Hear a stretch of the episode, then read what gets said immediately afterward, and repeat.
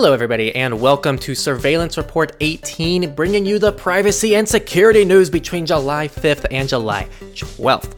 If you want to keep up with everything happening, don't forget to subscribe and follow us to catch the reports every week. Today's report is brought to you by our Patreon community, who's been helping us honestly so much. Our editor has been taking so much load off what I have to do back here, and hopefully you've all been able to see that with our recent upload rate. And the Patreon community is helping make that happen. If you want to be a part of that, we have several benefits for our patrons, including roles inside our communities, behind the scenes content, monthly patron only live streams, and even our highest tier has one on one monthly chats with myself if you want that dedicated attention. And now let's get into the report, starting with companies. The social media platform TikTok has been all over the news lately as everyone seems to think that this uh, Chinese Facebook is going to lead to our demise. Uh, not the other tech giants. They're okay, they love you. Well, uh, the US is certainly looking at banning TikTok over concerns of it being a surveillance and propaganda tool. Additionally, most people don't know that TikTok has never actually been allowed in mainland China. They have a censored version of TikTok under a different name, and TikTok was only used in Hong Kong. Well, Hong Kong is suffering their own issues we'll cover in the politics section of this report, and this is leading TikTok to leave the Hong Kong market entirely. Adding to the damage, Amazon on Friday asked its employees to delete TikTok from their phones, only to backtrack five hours later, calling it an error. Interesting. Wells Fargo actually has a backbone and doubled down on this and asked employees with corporate owned devices to remove the application. If you ask me, this is all ridiculously hypocritical. Amazon and Facebook, some of, if not the most invasive companies in the world, are calling TikTok a surveillance tool, and Zuckerberg specifically has called it a threat to democracy in the past, when Facebook's Cambridge Analytica scandal had a direct impact on our 2016 election. So, just something to think about. As for the US government, a pretty invasive surveillance state as is, they're here telling us we should be concerned about our privacy because it's China. So, this all to me is our government acting in a political manner against a competitor, and companies acting against a Chinese company to hold market share. The US only cares about your privacy if they don't have control over it, and the same goes for almost all major tech companies. That was a long spiel, but I felt it was necessary to the people tweeting ban TikTok on Twitter. Signal, the private messenger, has been dealing with some scrutiny behind their new pin feature, which stores your contacts in the cloud. The argument here is that Signal has always designed itself to collect almost nothing about its users, so if they were ever to be compromised, nothing would be at risk. Well, now this pin feature allows users to recover data like contacts, profile information, settings, and possibly more in the future at the cost of handing more trust over to Signal. After criticism, Signal has announced they are making this optional and you can go without a PIN as an advanced setting. If you use a PIN, ensure it is a secure and long PIN, as that's going to be your best form of protection. Underneath this story is the constant problem of usability versus security. Signal has always been, in my opinion, the definition of what privacy and security is about. It's simple enough for anybody to use, and its features and user experience are good enough to compete against most mainstream options. This makes our jobs as privacy advocates simple as ever, as getting friends and family on Signal is much easier than getting them to use advanced tools like Tor. Signal um, includes these pin features to add more functionality and a better user experience, but in doing so, it's created other issues, in this case, specifically security concerns. So I guess we'll see how well Signal maintains its status of offering both usability and security in the same package, but uh, whether it ends good or bad, it'll be probably a valuable lesson to anybody who's developing software with an emphasis on privacy and security. Now, this would not be a surveillance report in 2020 if Zoom was not a part of it. So, Zoom had a zero day vulnerability that affected Windows 7 and older. Zoom has released a patch on July 10th. I don't think we need to cover this much more. This is just one of several Zoom issues. Um, and here is the source for those of you watching the video that goes through the patch. The privacy based browser Brave is up next. First, Brave has legally threatened the recent fork of their project, Braver, and is forcing them to change their name to avoid a trademark violation. On one hand, Braver may be a trademark violation, On the other, Braver wasn't even a finished project, it was just a fork on GitHub, and they publicly said that wasn't the final name, and they were planning on changing it based on community preferences. But Brave decided to pursue legal action before that was done by targeting the only public people on their GitHub. Either way, Brave is licensed under MPL 2, and there is absolutely no clear violation of much. So if Braver really wanted to fight this, they probably could, and Brave seems to be more or less just being a bully here. Regardless, uh, Braver caved and has rebranded into Bold Browser with a new logo, Excelsior. In other news, there's been a bug since May of 2020 that the top sites on the homepage of Brave don't clear when you clear your history. It seems to have been a low priority issue to fix, and Brave has yet to publicly comment on the matter. Over to our other favorite browser, Firefox. They have temporarily suspended Firefox Send, which is their temporary file upload service that allows you to instantly share files with a link, no accounts needed, and with privacy in mind. Well, like most things in our fantastic world, people have to ruin them. And there was a serious malware problem uh, happening in Send, so Firefox will be fixing this before reopening their service. Let's hope they fix it quicker than Brave decides to fix Sync.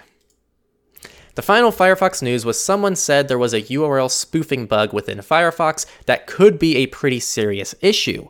However, it was recently discovered this was just a UI problem. It doesn't actually redirect you, which is a much better issue to have. And our final company news for the week brings us all the way back to you remember that one company, Clearview AI, that was so big in the news? Um, the AI facial recognition company that's come under a lot of fire for helping enable surveillance states around the world. Well, they're back, and Australia and the UK have decided they want to know what's happening, so they opened a joint probe to examine the company. This comes just a few days after the company suspended operations in Canada. Good thing they're not TikTok, or else the US would have banned them as well. But Clearview is perfectly okay in the eyes of the United States as they control the data. Gotta love double standards. But you know what is held to higher standards?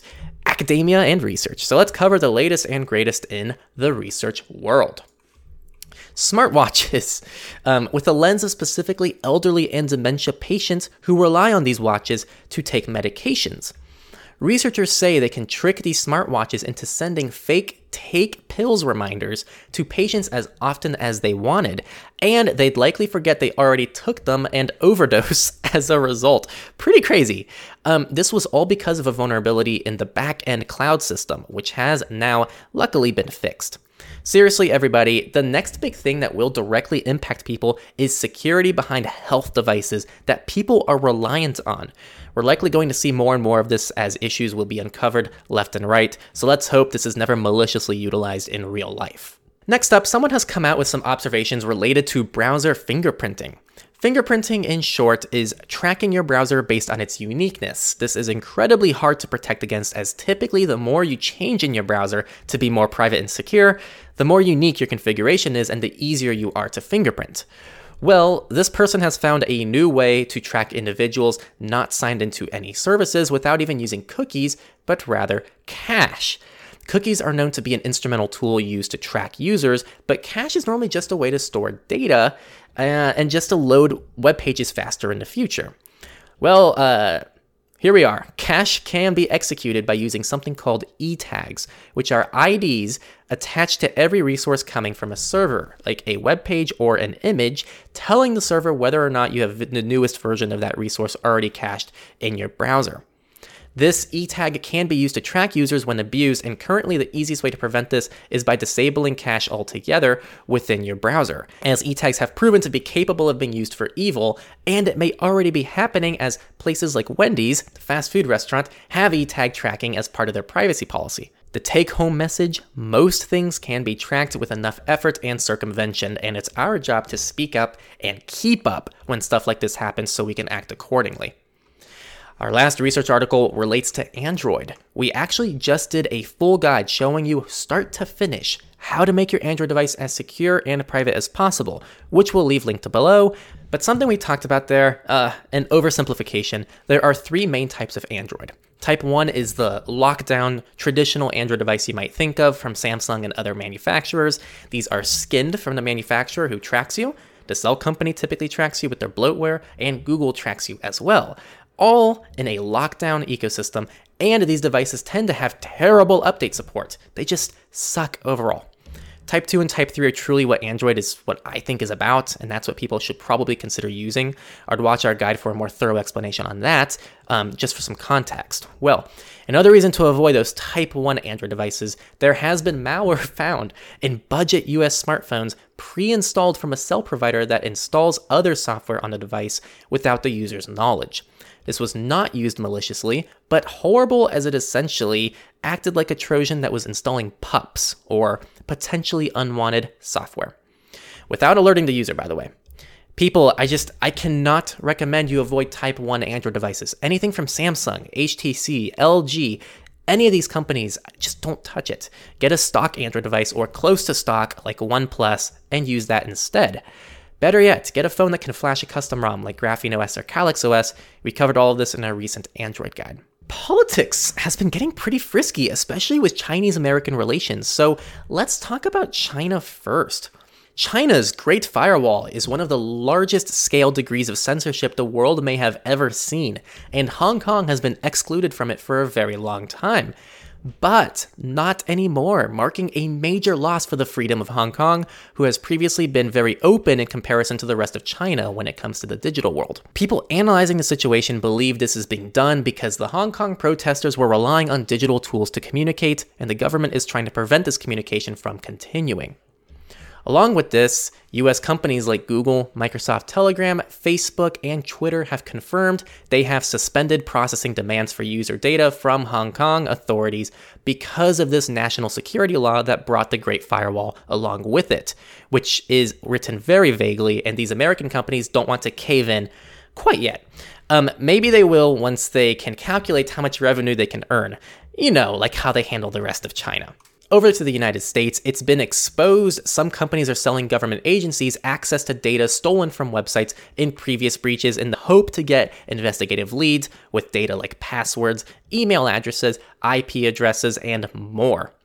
The company said, quote, we're turning the criminals' data against them, or at least we're empowering law enforcement to do that. My issue with this is if this is being gathered more or less through side channels that would normally require a warrant, and these are only potential criminals, law enforcement are violating many things to get data they shouldn't otherwise be getting, as the individual may actually be innocent, and no judge approved them gathering this data. On the topic of police surveillance, an AI startup called Dataminr has helped law enforcement digitally monitor the George Floyd protests, tipping off police to social media posts with the latest whereabouts of demonstrations. This contradicts claims from both Twitter and Dataminr that neither company would engage or facilitate domestic surveillance. This write up is very thorough with a lot more context behind the story. I'd recommend giving this a read if you get the chance in the sources below. Our last US article covers a report which investigates the relationship between tech companies and the US military. Now, it's really no secret that uh, you know, companies do help the US military in developing technologies, either directly or indirectly, but this is a great compilation of resources adding a lot of insight into the theoretical issue. Microsoft was the main highlight as they had over 5,000 subcontracts with the Department of Defense and various federal law enforcement agencies since 2006. Like the previous article, I'd read this yourself for more information as it's pretty thorough and there's not a central story behind it.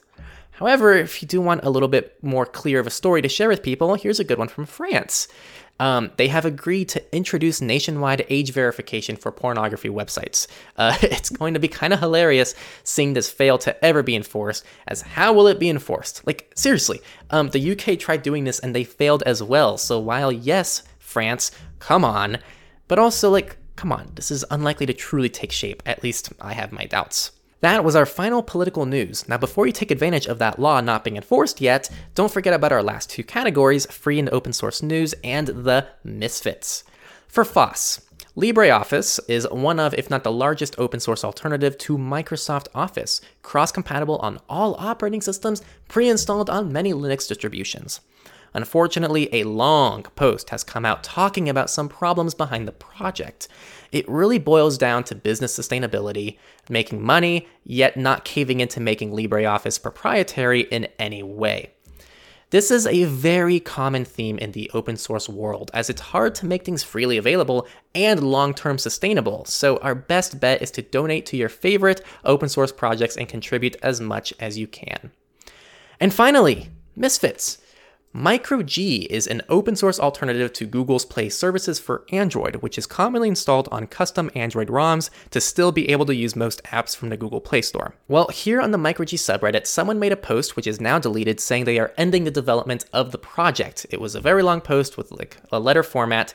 Um, and it was very huge news. However, shortly later, the user who supposedly made the post made a post on GitHub saying this was an imposter. So fear not, everything is okay, but damn, this was a pretty huge heartbreak when we thought it was real. Um, I guess let it be a good scare to maybe get you to supporting the project more. It's really unclear why someone would even do this unless it was just a prank. It's just a prank, bro. Or um, someone was just angry at the project. I don't know. It's it's a weird thing to do either way um, I guess we'll just keep an eye on that. Um, and that was the weirdest thing to cover for the week. Um, ending the news. Again, this report owes a lot to our patrons, so if you want to also help support us, check us out and become a patron to support our work. If you enjoy the weekly surveillance report, make sure to share it with your friends and on social media. Follow us to catch every episode, and either like this report on YouTube or give us a good rating on the podcast if you're listening to the podcast. Thanks everyone for tuning in, and see you next week.